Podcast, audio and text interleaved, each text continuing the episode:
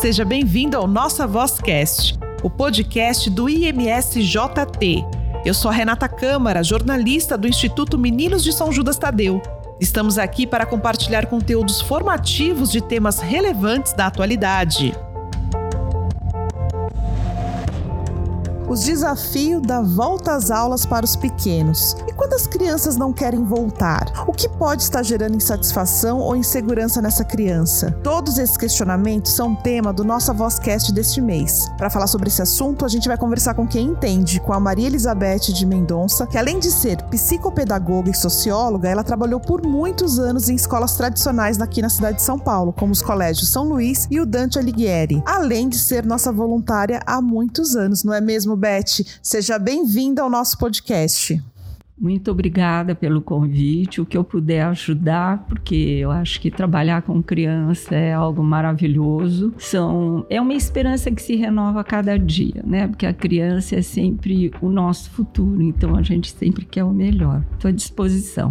Que bom, Beth. Beth, para a gente iniciar, conta um pouco para os nossos ouvintes qual a sua relação com o Instituto, né? Você é nossa voluntária aqui há muitos anos, né?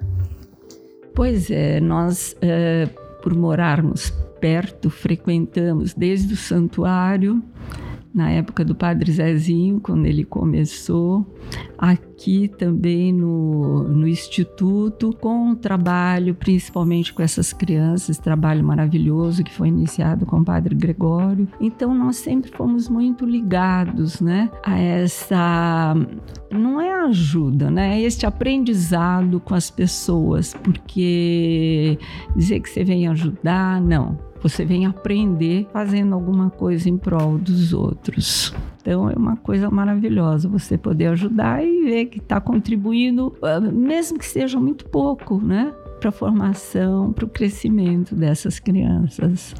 Olha que bom, muito pouco, porque a Beth está sendo bem modesta, que ela contribui bastante, né?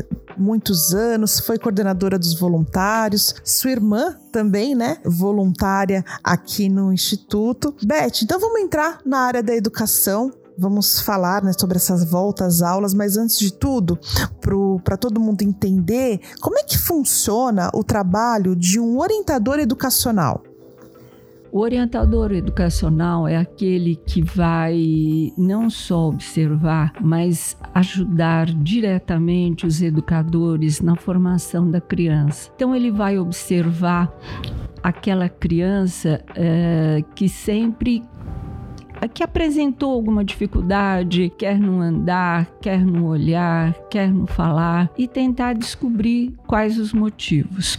Por exemplo, uma criança que ela queima uma etapa quando ela é pequena, ela não engatinha, ela vai ter problema de coordenação motora. A criança que demora muito tempo para falar ou para andar, ela vai ter um probleminha na alfabetização dela, vai ser um pouquinho mais demorado. A criança que usou muito tempo a chupeta né? Uhum. Ou chupou o dedo, a arcada dentária dela também vai apresentar. E tudo isso vai influenciar futuramente. Por exemplo, a criança quando é pequena, a família acha bonitinho falar errado e ela falando errado, ela vai memorizar errado e na hora dela aprender a escrever, ela vai ter dificuldade de aprender a escrever corretamente. Nossa. Então, uh, são vários, não digo detalhes, são várias informações que a criança traz quando ela vem para a escola que precisa ser observada e precisa ser resolvida enquanto pequeno, porque depois de adulto é um pouquinho mais difícil.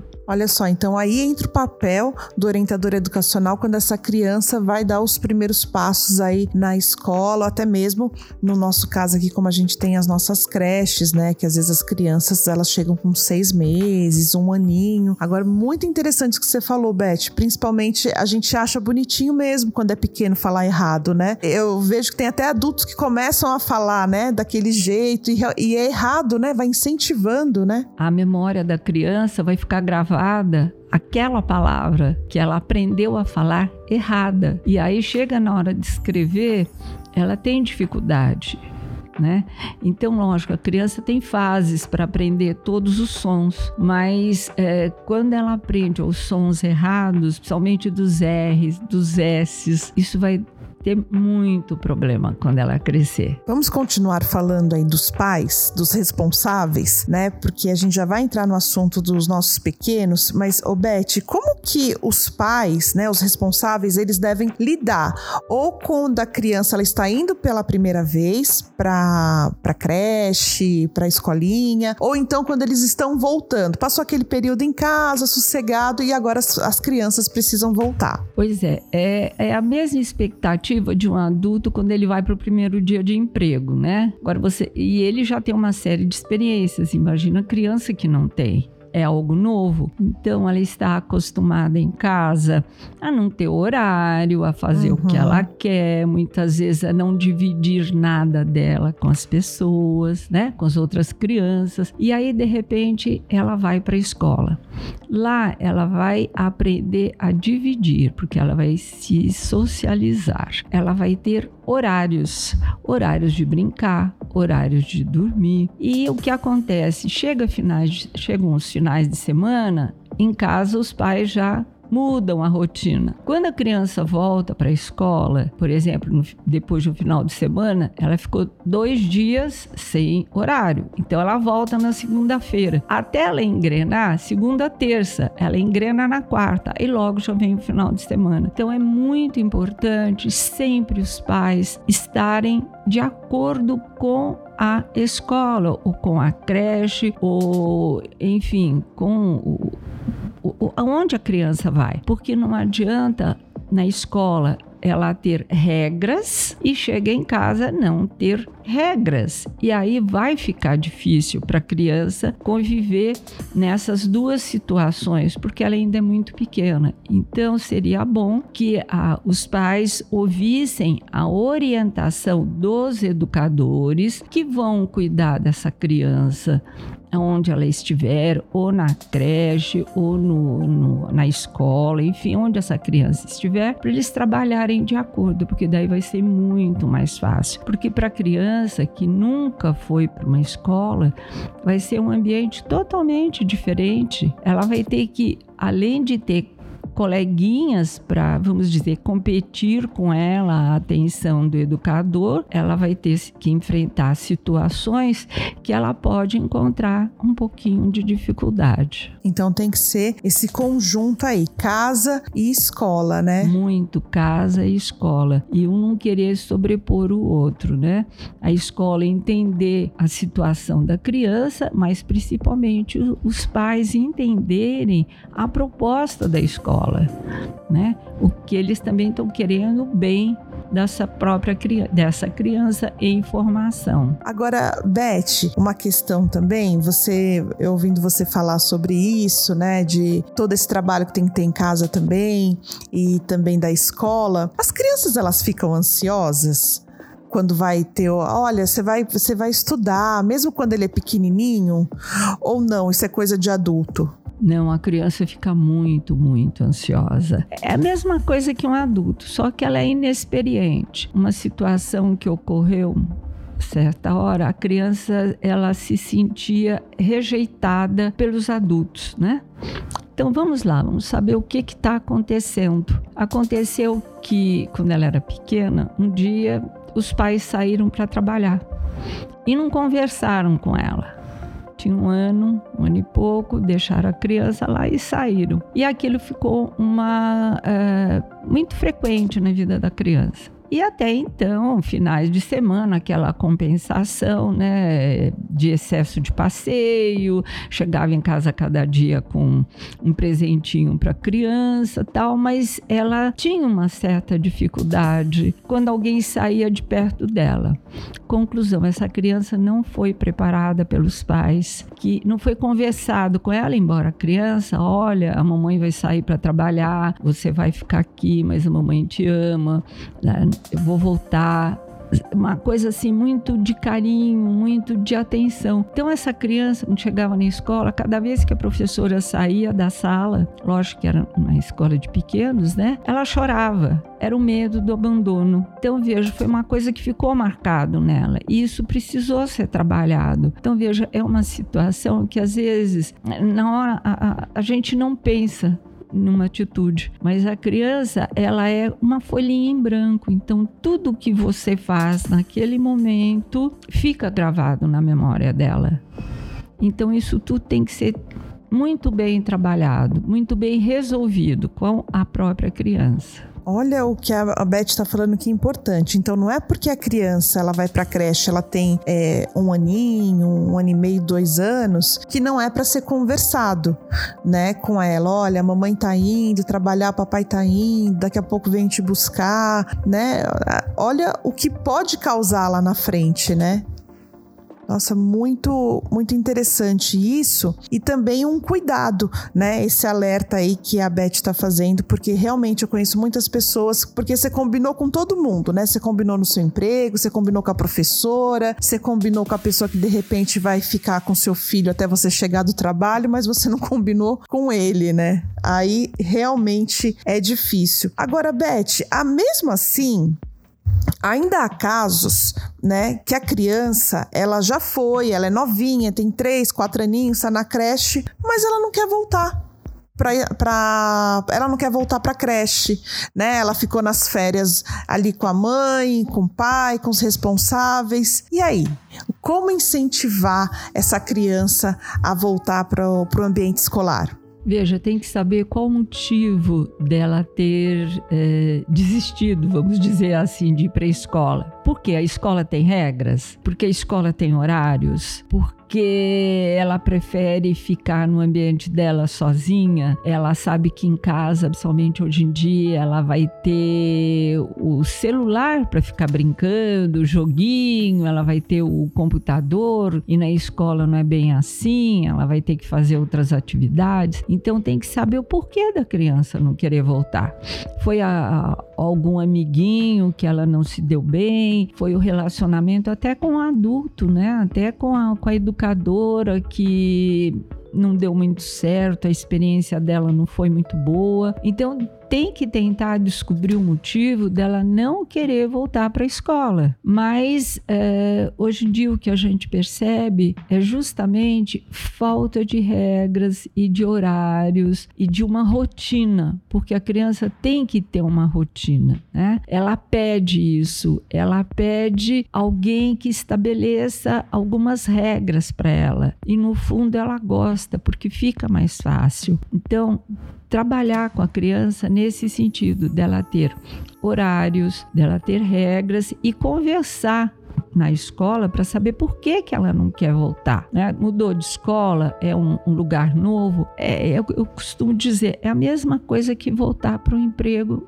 ou ir para um emprego novo? Qual a expectativa? Quais são as pessoas que vão trabalhar comigo? A criança é igual, ela vai sentir essa dificuldade. Então, tudo tem que ser observado com muito carinho, com muita atenção, conversar com o pediatra da criança para ver por que esse medo. Alguém gritou com ela, ela ficou de castigo. É, tudo isso tem que ser muito bem observado e tentar entender por que, que ela não quer voltar para a escola. Agora, Beth, pela sua experiência em escola, com criança, o choro na porta da escola para entrar é sempre é, sinônimo de algo ruim?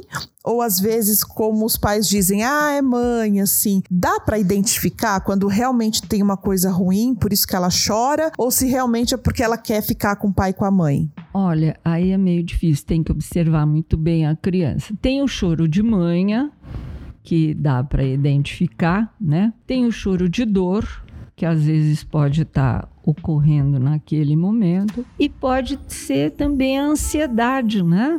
Do que vai me acontecer hoje na escola, se o dia anterior não foi muito bom. Então, isso tem que ser muito bem observado, entendido. Daí a importância do orientador, daí a importância do educador tá, estar atento para observar o que acontece com essa criança. Em algumas situações, é possível que o pai ou a mãe fique um pouco com essa criança na escola, espere ela se entrosar. Então, no primeiro dia, ela pode ficar próxima à sala, aos poucos, ela vai se distanciando até que ela se adapte à rotina dela da escola e resolva a situação. Mas são situações e situações. Cada criança é um ser maravilhoso que precisa ser muito bem observado para saber o porquê dessas reações. Porque se tiver tudo bem, criança não chora. E ela é muito sincera naquilo que ela expõe naquele determinado momento.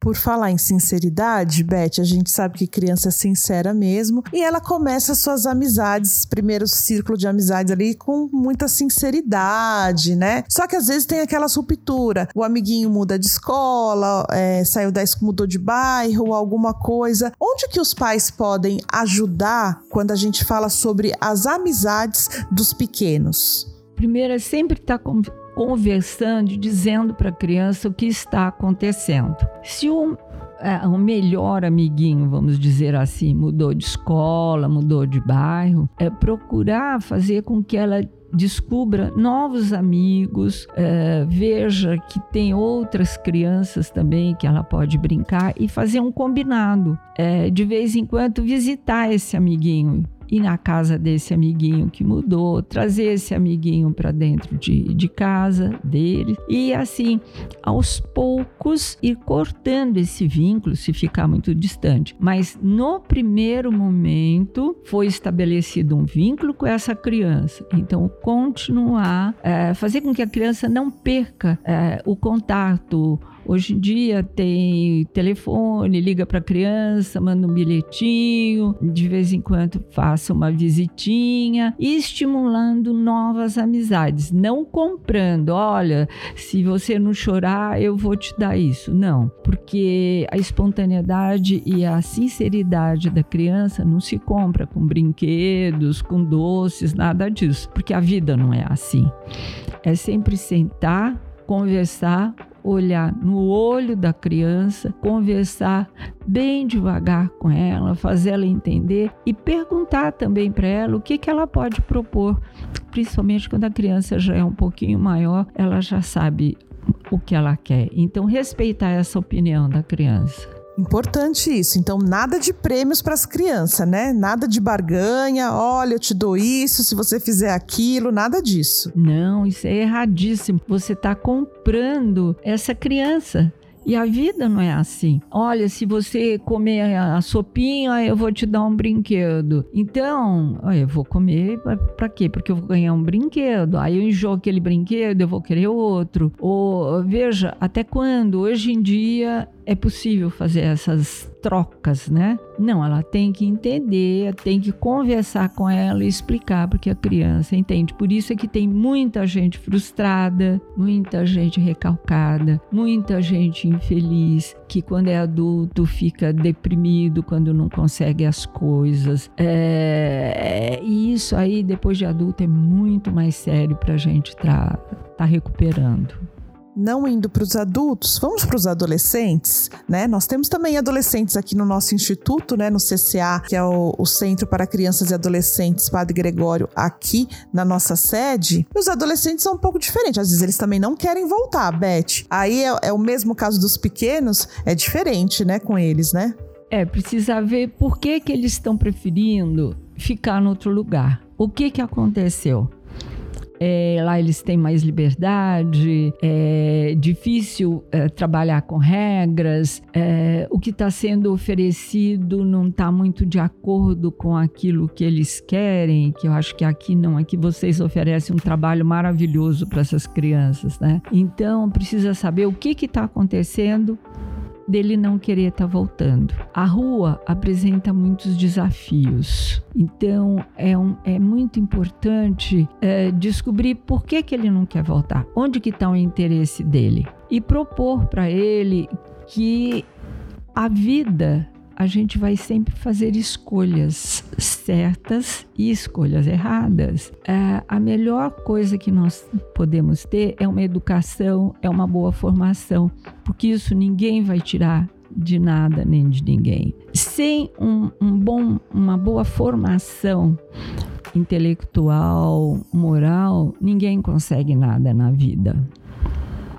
E cada dia mais a, a, sociedade cobra isso de todas as pessoas, tá? Assim, a gente vê hoje os adolescentes, muitos têm expectativas, então trabalhar com essa expectativa, perguntar qual é a expectativa, o que, que ele espera da vida. E, e encarar esse desafio junto com eles também, com muita conversa, é, mostrar que ele tem um futuro brilhante, ver quais são as habilidades dele trabalhar com essas habilidades. Se ele tem alguma dificuldade, ainda está em tempo de trabalhar com essas uh, dificuldades que ele tem, ver o que que, que que aconteceu. Então, sempre estimular, né? E, e assim, é muito importante que os pais também estejam presentes para saber o que está acontecendo, quer na escola, quer aqui onde ele fica a outra parte do dia, né? É, e o que, que é possível ser feito em conjunto para que ele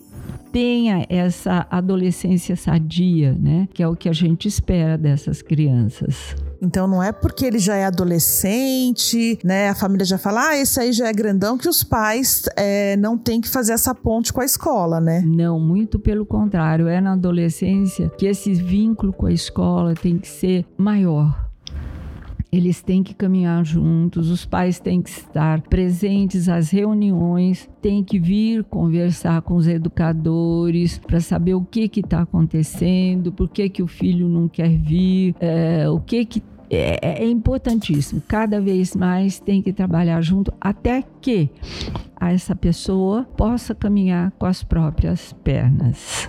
Agora, Beth, a gente falou dos pais, falamos dos pequenos, dos adolescentes. E qual a, orientação que você deixa para os educadores? Né? Você trabalhou muitos anos nessa área, né? E como que é a preparação para eles, né? Como que eles têm que se preparar pelo que você já viveu aí nas escolas? Olha, temos que continuar estudando cada dia é um desafio. Então, coisas que eram possíveis há uns anos atrás, hoje já não são possíveis. Então, é muito importante que o educador esteja sempre se atualizando, vendo o que está acontecendo em relação à educação, trabalhar junto uh, em equipe, isso é muito, muito importante. Há um tempo atrás, a gente falava: ah, a criança tem dificuldade na escola porque ela é dis disléxica, ou a criança. Uh, tem dificuldade de cálculo, seja uma descalculia, ou a criança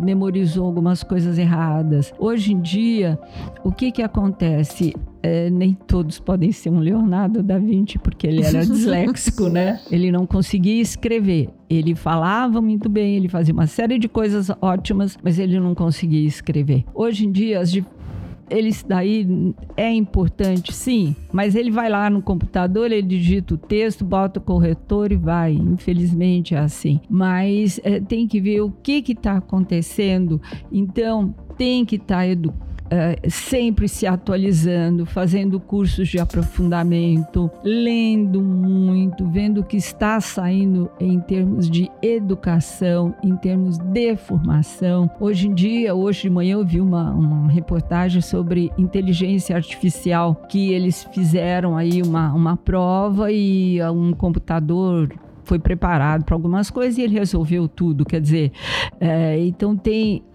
N desafios. Então, principalmente o educador, não dá para parar de estudar. Continuar estudando, vendo o que está saindo em termos de educação, frequentar curso, porque é isso, a educação ela caminha a passos muito largos. Tá? Então, assim como a medicina evolui, o educador principalmente, não é porque ele fez uma faculdade, hoje em dia não é só a pedagogia. A pedagogia é importante, importantíssima, mas ele tem que, que se preparar, ou sendo um psicopedagogo, ou buscar uma especialização em adolescente, em crianças com dificuldade de relacionamento, enfim, procurar sempre uma especialização, porque cada dia o campo é muito grande, as novidades chegam mais rápido do que possamos imaginar. Muito rápido, né? Você falando aí de inteligência artificial, meu Deus do céu, né? Quantas coisas aí estão por vir. Beth, eu queria agradecer a sua presença, mas eu quero abrir um espaço para algo que não foi perguntado, mas que você queira deixar aqui para os nossos ouvintes. Olha, uh sei lá, é tanta coisa, gente, em termos de, de educação. É, eu acho assim, é, é muito importante conversar com a criança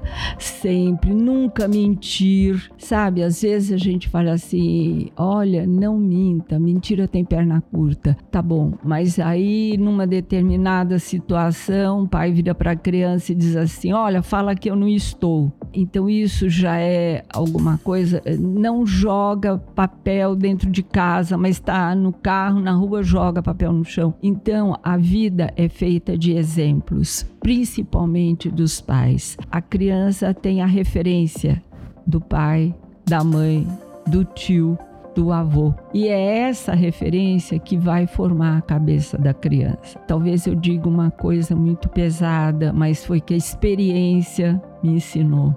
São difíceis as crianças que têm problemas. Crianças que eu digo pequenas. Geralmente o adulto tem os seus problemas, os seus recalques, as suas frustrações, os seus sonhos não resolvidos. E isso ele transfere para a criança. E a criança cresce com uma ilusão é, difícil de ser realizada para ele. Então, se a gente trabalha com uma criança com verdade, com sinceridade, essa criança vai ser muito feliz. Então é o que eu digo, gente, vamos resolver primeiro os nossos problemas de adulto e vamos tomar cuidado com as crianças em formação, porque elas estão aprendendo, elas vão ser felizes de acordo com aquilo que eu vou poder mostrar a ela. Lembrando que todo adulto é uma referência para criança. Haja visto o sonho de muitas crianças quiserem quiser é, terem a vontade de serem jogador de futebol ou serem, hoje em dia nem tanto cantores, mas ter uma banda, porque é a referência deles. Foram pessoas de sucesso e todo mundo quer um sucesso. Então, vamos uh, formar essas crianças de acordo com aquilo que é possível ser oferecido a elas, não com sonhos e muitos irrealizáveis, mas sempre devagar. É isso aí. Beth, muito obrigada pela sua participação. Olha quanta coisa a gente aprendeu. Muito obrigada. Eu que tenho que agradecer a atenção de vocês. Sempre que precisar, estou à disposição. Se tiver algum caso aí que quer que eu observe, oriente. Ó, que bom! Estou à disposição para uma troca de ideias. Eu que tenho que agradecer e pedir que o Papai do Céu e Padre Gregório abençoe cada vez mais essa obra que é maravilhosa. Muito obrigada, Beth. A intimidade aqui nesse podcast com a Beth de tantos anos aqui no Voluntário, por isso que a gente chama ela de Beth. Mas a gente conversou com a Maria Elizabeth de Mendonça, que além de ser psicopedagoga e socióloga, também trabalhou por muitos anos em escolas tradicionais aqui na cidade de São Paulo, como o Colégio São Luís e o Colégio Dante Alighieri. Mais uma vez, o podcast do Instituto Meninos de São Judas Tadeu. Conhece o Instituto Meninos de São Judas Tadeu? É uma obra sem fins lucrativos. O Instituto atende cerca de 2 mil crianças e adolescentes em suas 11 unidades. Sua generosidade mantém a nossa missão e realiza o sonho de nossas crianças e adolescentes. Faça parte desta família. Doe através do nosso site imsjt.org.br. Amar é a nossa missão.